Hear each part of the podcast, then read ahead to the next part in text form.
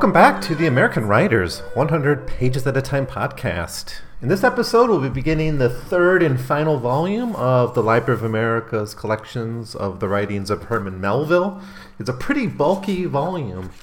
I can see it's it's almost 1,500 pages, and I, I think it might be the longest single volume I've looked at in this series, and the longest of the three uh, by Melville, but not that not that much longer than the one that included Moby Dick. So this one actually has three novels, a bunch of short stories and prose, actually four novels if you include his posthumous Billy Budd. So we got Pierre, or The Ambiguities, Israel Potter, which is his novel, The American Revolution. We have The Confidence Man, which was his final novel published during his lifetime. And then we have Billy Budd, which was, of course, posthumously published. And then we have a bunch of his short stories and, and uncollected prose. So a lot to get through. It's going to take us 13, 14, 15 episodes to get through all this. So we're going to get us started with, with Pierre. Now, Pierre may be the hardest of these texts to deal with and to grapple with, and it's, it's one I've struggled with earlier in, in my life when I first tried to read it.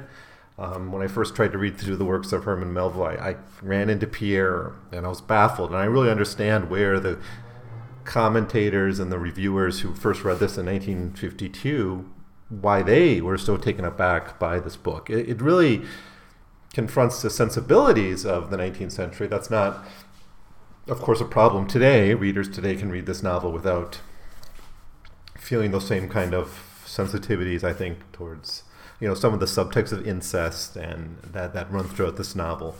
But it's just such a weird story, and it almost feels very modernist when we when we read it today. So it's a it's a bit of a troublesome novel to to go through. I don't know what I can do except really recommend that you you take a stab at it. I, I realize that's not going to be for everybody. It's yeah, it's a tough one, but it's, it's there's so much interesting things and so many interesting things in here that I think it's worth um, you know diving right into. And, and besides, we can't get to his other works until we get through Pierre because it's first.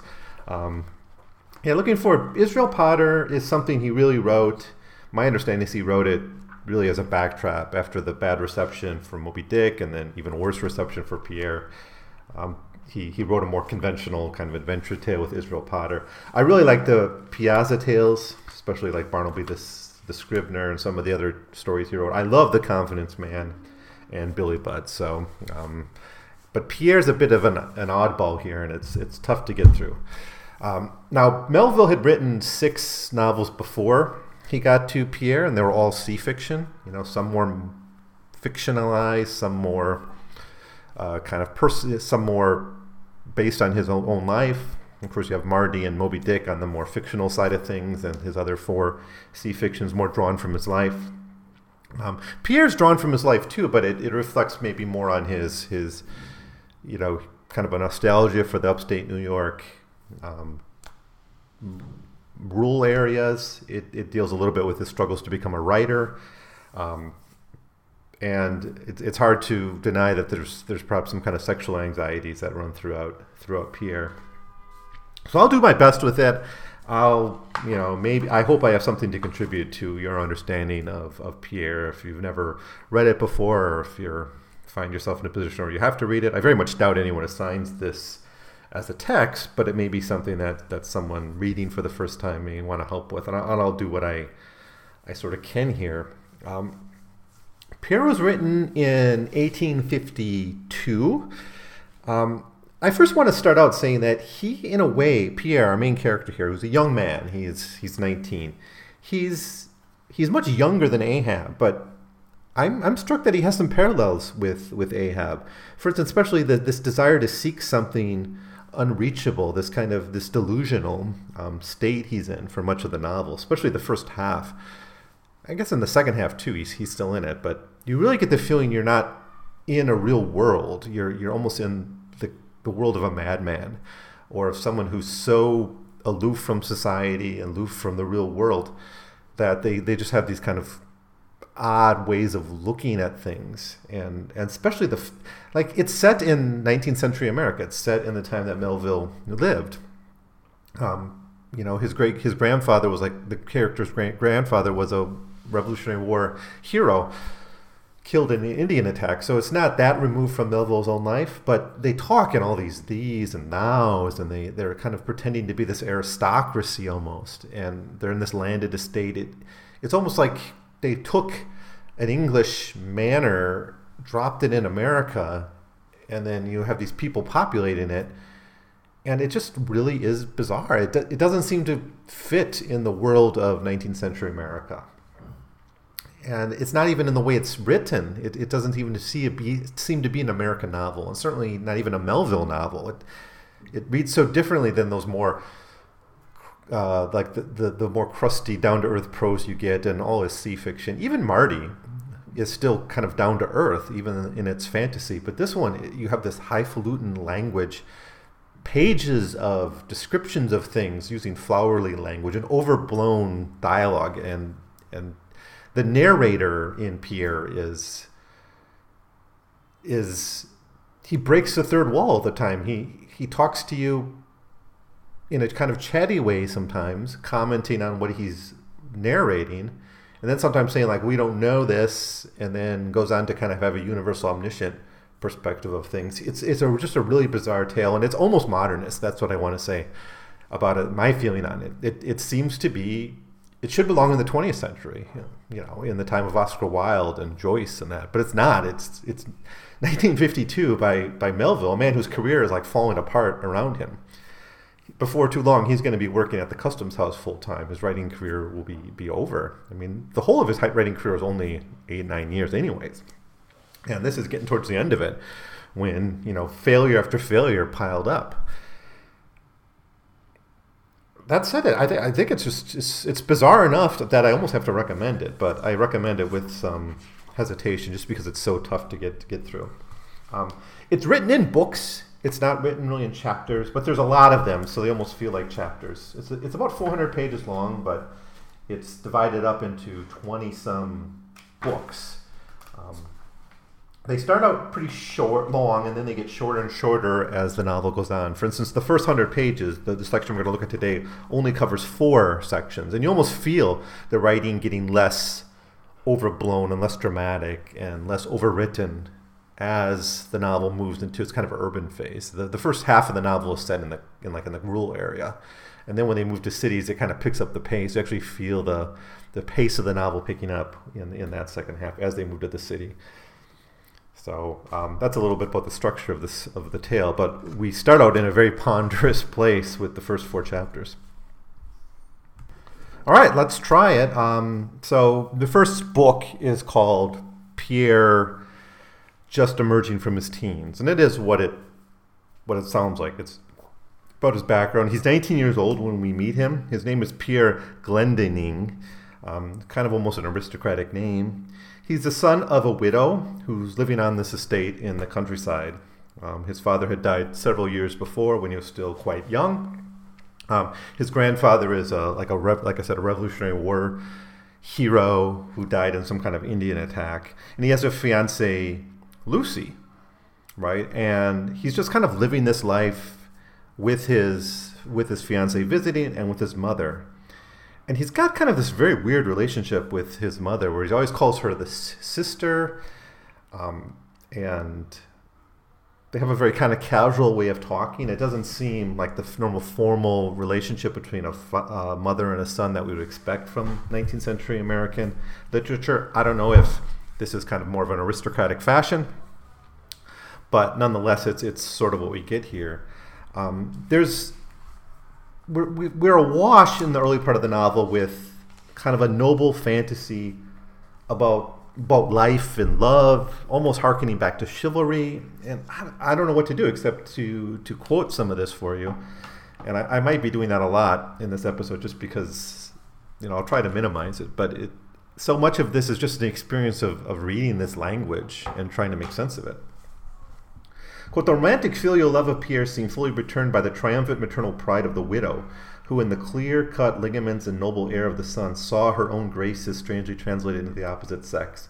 There was a striking personal resemblance between them, and as the mother seemed to have long stood in her beauty, heedless of the passing years, so Pierre seemed to have met her halfway, and by a splendid precocity of form and feature almost advanced himself to the mature standpoint in time, where his pedestaled mother so long stood, in the playfulness of the unclouded love, and with that strange license which a perfect confidence and mutual understanding at all points had long bred between them.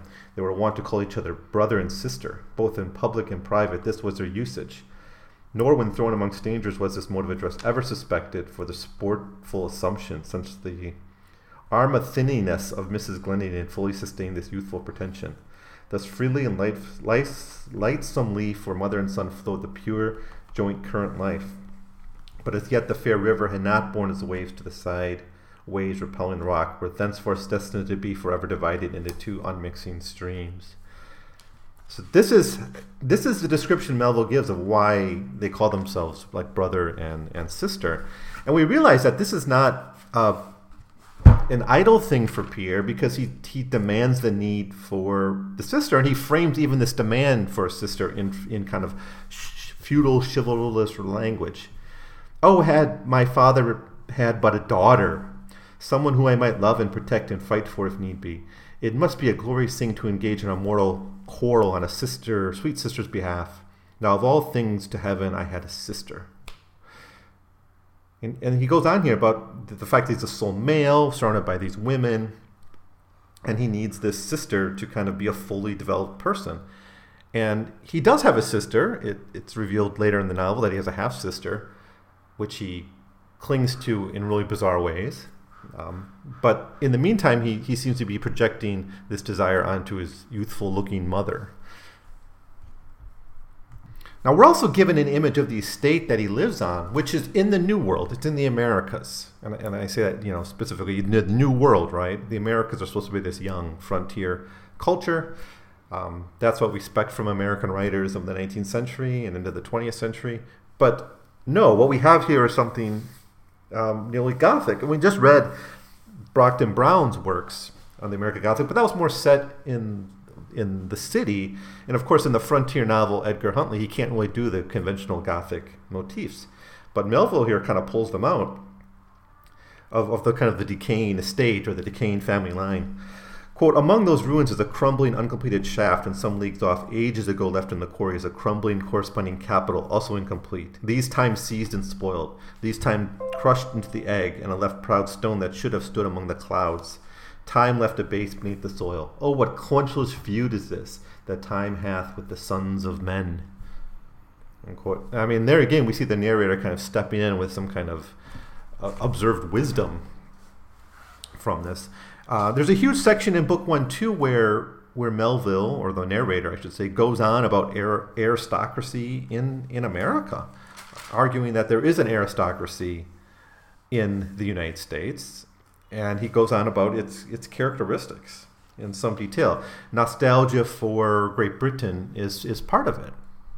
We're told that every region of America has its own families that trace a quote uninterrupted English lineage to the time before Charles the Blade. Um, also, old and Oriental, he says, Oriental like English planter families of Virginia in the South, the Randolphs. He mentions you know, the marriage of Pocahontas and Indian princess and how that blood gets into this kind of American landowning ruling class. Now, obviously, America does have an aristocracy of a sort, right? The, the the landowning class, and even in New York, you had the those huge manors that were owned by those those Dutch, right? Um, in, in along the Hudson Valley. But this is written in the post-revolutionary stage when America was supposed to wash away these aristocrats. And, you know, Melville may be commenting on the fact that these to still survive. He even talks about this directly to his readers, saying, But whatever one may think of the existence of such mighty lordships in the heart of a republic, and however we may wonder at thus surviving like Indian mounds the revolutionary flood, yet survive and exist they do, and are now owned by their present proprietors by a good nominal title as any peasant, peasant owns his father's old hat, or any duke his great uncle's old cornet. So they're kind of out of normal class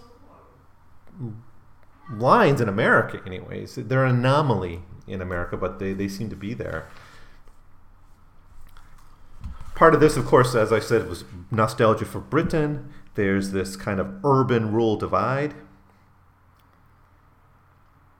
here's part of this. He, he writes, For to the noble American youth is indeed, more than any other land, this indeed the most rare and choice lot. For it's to be observed that while in other countries the finest families boast of the country as their home, the more prominent among us proudly cite the city as their seat. Too often the American that makes himself a fortune builds him the great metropolitan house in the most metropolitan street of the most metropolitan town. End quote. But that's not what Pierre does. Pierre's living on a, on a landed estate, and he only comes to the city later in the novel. So as already said, he call, talks to his mother. He calls his mother sister, specifically Sister Mary. Her name is Mary Glendinning. And we get a description of her as as youthful and a bit vain, but kind of honest and, and upright. She's about 50 years old, but she's presented commonly as, as young. In fact, so young that when, when to strangers he introduces her as a sister, no one bats an eye, it seems. We also, though, get hits of incest in their conversations, and they have the most bizarre conversations, I have to say. Uh, I mean, they're just so weird. They're like almost like out of a dream or something he starts talking to her about Shakespeare and Romeo. He says, Romeo, oh no, I'm far from being Romeo. I laugh, but he cried, Poor Romeo, alas, Romeo, woe is me, Romeo. He came to the very deplorable end, did Romeo, Sister Mary. And she says, Why, it's his fault. And he keeps replying, Poor Romeo, poor Romeo. And then her final response to him is, But you, Pierre, are going to be married before long. I trust, not to a Capulet, but to one of our own Montagues. And so Romeo's evil fortunes will hardly be yours. You'll be happy. And I don't think it's quite a direct hint at incest. She's just saying, don't follow the path of Romeo, like marry a Capulet and end up dead, right? Marry, marry someone in your own house. But he is going to marry his half sister. He's going to marry a, a, Montague, to, to follow the, the metaphor that's pre- presented here. So yeah, I mean, as soon as you read the first chapter, you know we're not in in the Melville we are, are, are used to, and we know we're we're actually not in a place where we're used to being for other 19th century American novels. It, it's really a bizarre place we we find ourselves in, filled with weird relationships and and strange conversation, and it all seems out of place and out of time.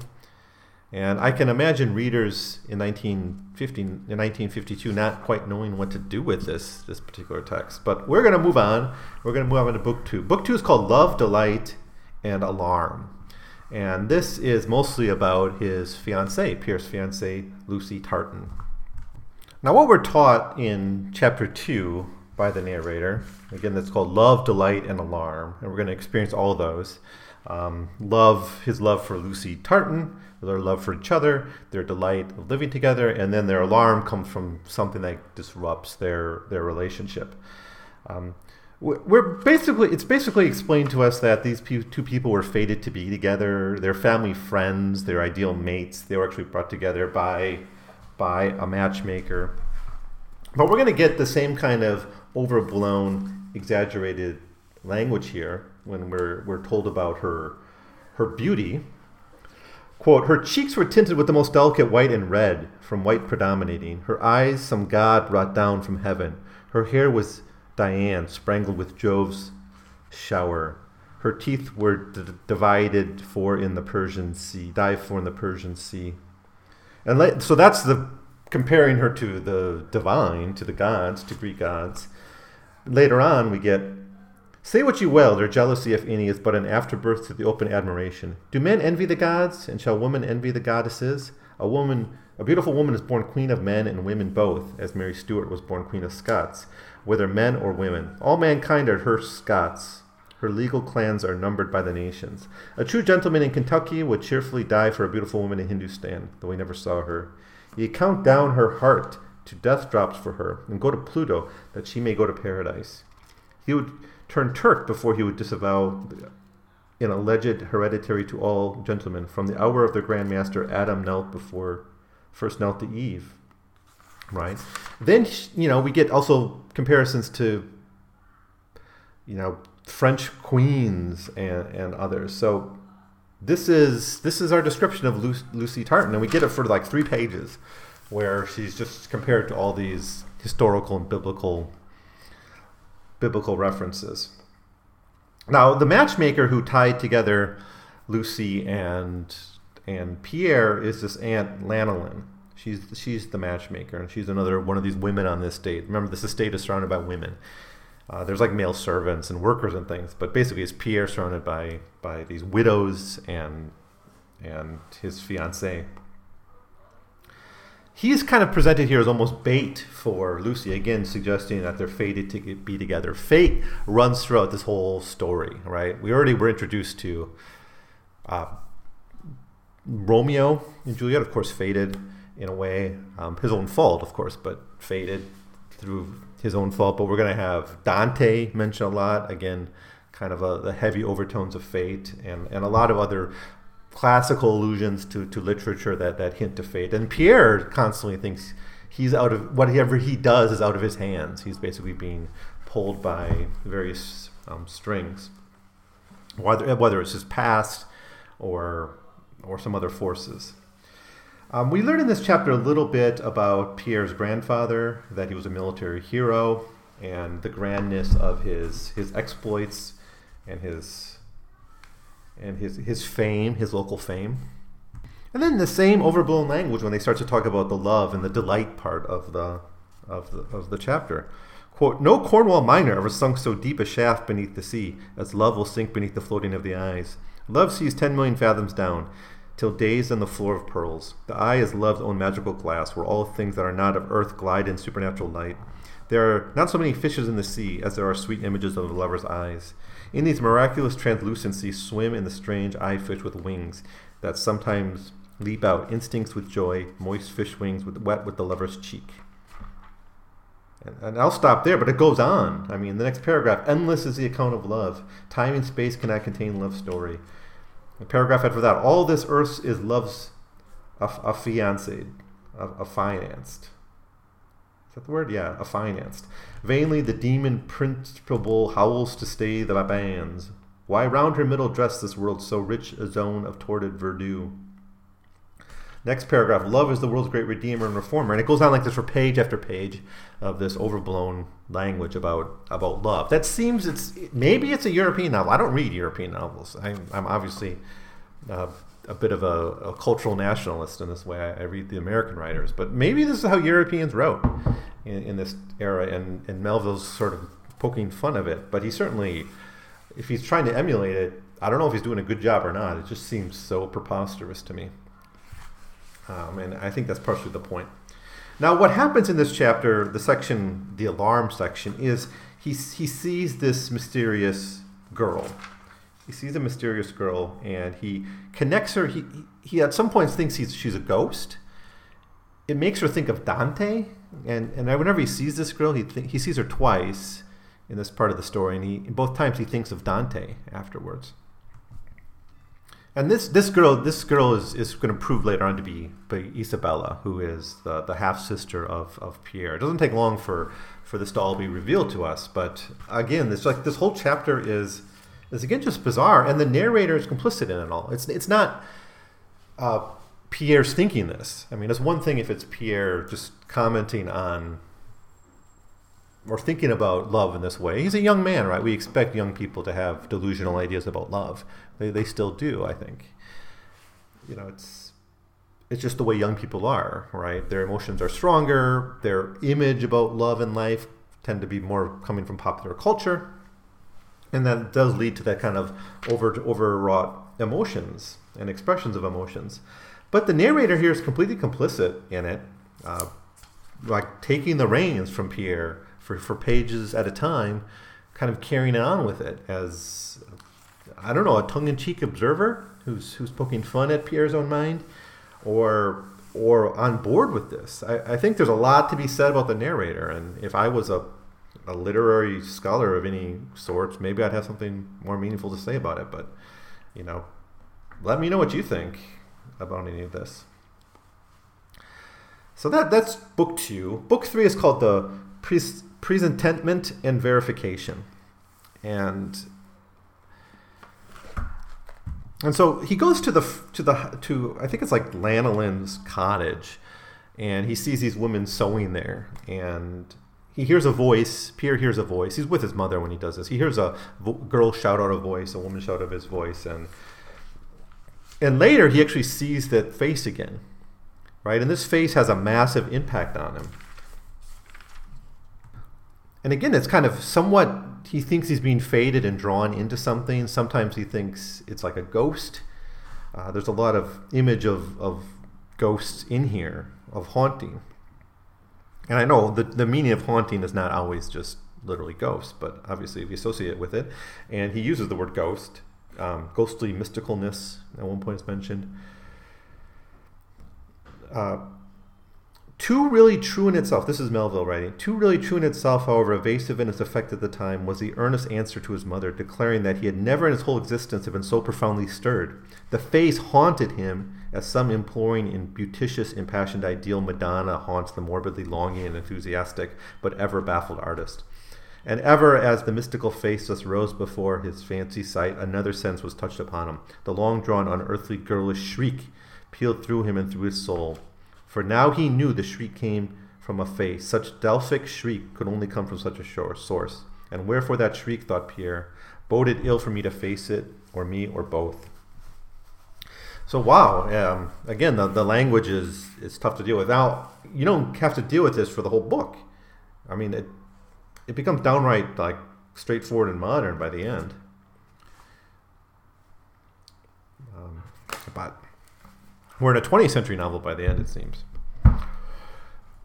Um, so this familiarity he seems to have with this face is what's most disturbing for, for Pierre. So for a number of pages, I think Pierre and he drags the narrator along with him go insane, um, and he goes searching for her, and he's only able to return to rationality after two days of, of time, and he's still like going on about Dante um, when he kind of gets back to normal and gets back to his senses. But he's he's pretty much insane, and and to some degree, I think intense love or or longing can be a type of insanity. But it takes him quite a few pages for him to get back to to some semblance of, of rationality. It gets chalked up to Pierre's youthful impatience and his melancholy and youth's temperament and all that, and, and maybe there's something to that. I I do think youth tend to tend to feel these emotions in different ways, and there's probably physiological reasons for that, of course. But it's, you know, it's it's something we notice, and we it's something we experience, of course, as young people. So Lucy, the the mother, no, sorry, Mary, sorry, Mary, the mother of, oh God, her name's Mary. Um, yeah, Mary Glending kind of notices Pierre going off the deep end, and he, he, she seems to think it has something to do with the girl. So he talks to her, talks to him about speeding up the marriage. And she talks, but the same way, they, the way these two people talk to each other, it's it's bizarre. They they don't talk like um, mother and son. They they talk in kind of evasive ways. They talk through classical allusions. They're very jokey with each other, and and they kind of evade each other a little bit. I don't know. It'd be interesting to, to see kind of acted out, I guess. Um, so she sort of wants to speed up the marriage between Lucy and and Pierre to get him kind of shackled in. But before that can happen, um, there's a few intervening events, but they're not that important. But before this happens, he gets the letter from from Isabella, and Isabella, who noticed him at that gathering, sends him a letter, and it's, it's a fairly long letter, but essentially she declares herself as her his sister by his father, and and she says she wants to meet, right? She gives her name and, and how to contact her, but it's a very sweet letter where she introduces herself to to her brother, and of course this totally disrupts Pierre's um, understanding of himself and and his place in the world and his duty. And it most importantly it disrupts his perspective of his of his father. And that's kind of what first enters his head almost is what this means about his father that his father had before he was even born an affair with someone and had fathered a child which he didn't care for right so all the images of his father and his lineage gets disrupted in this way it is kind of like a gothic novel how someone kind of at the tail end of a noble family will learn some deep secret from um, previous age, or even like a Lovecraftian kind of story, which Lovecraft would do this a lot too. Um, but it's it like it shatters him. This is the way Melville describes it. I, Pierre, now indeed art thou hurt with a wound, never to be completely healed, but in heaven. For thee, the before undisturbed moral beauty of the world is forever fled. For thee, thy sacred father is no more a saint. All brightness hath gone from thy hills, and all peace from thy plains. And now, now, for the first time, Pierre, truth rolls a black billow through thy soul. End quote. And again, think of the, what the narrator's doing here. The narrator is like stops talking to us and talks to Pierre. You know, it's again, it, it seems very modernist. I don't know if other people were doing this in the 19th century. I haven't come across this type of narration before, and I, you know, maybe Melville's not the first to do it, but I just think it's very striking how you know he he actually redirects who he's, who he's talking to to to point out, you know, Pierre as you know his his object of of narration, and you know, telling him you know this horrible reality that his his worldview has changed. So that's book three. Book four is called Retrospective. And so this is really about the aftermath of, of this realization. And mostly it's about his father, his memories of his father, and one very important memory which comes back to him, which is when his father was dying, he yelled out, My daughter, my daughter. And young Pierre didn't really know what it meant, but he, he kind of stored this memory in his subconscious, and now it comes forth again. So he thinks quite a lot about his father, and he's going to do this even into book five.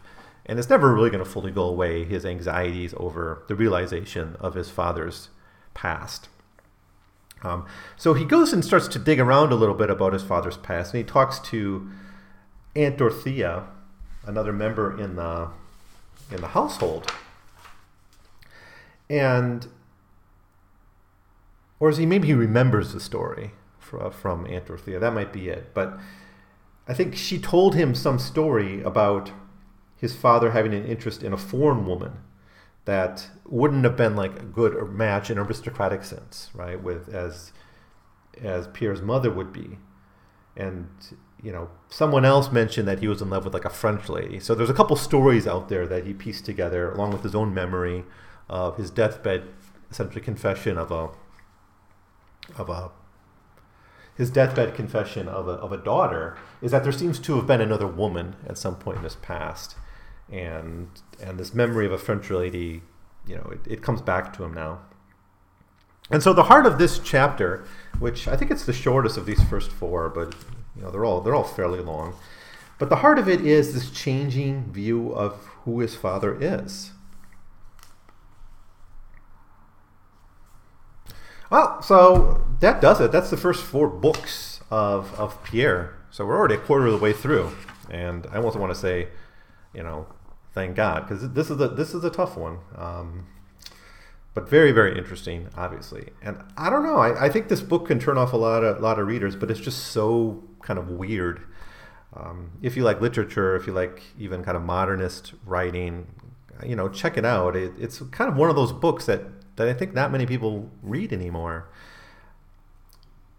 I don't know how many people actually pick this up anymore. You know, when you search Melville, it's always Moby Dick, right? It's it's not many people even read like things like Mardi anymore, or Omoo. You know, Typee I guess still gets picked up from time to time, but you know this one I think definitely gets gets tossed aside. But you know, here we have a chance to to dig into it. So try it, see if you like it, and let me know what you think if, if you read through the first half. What I'll, what I'll do next time is I'll, I'll I'll get to the halfway point in the novel by looking at books five through I believe it's five through nine, maybe it's five through ten.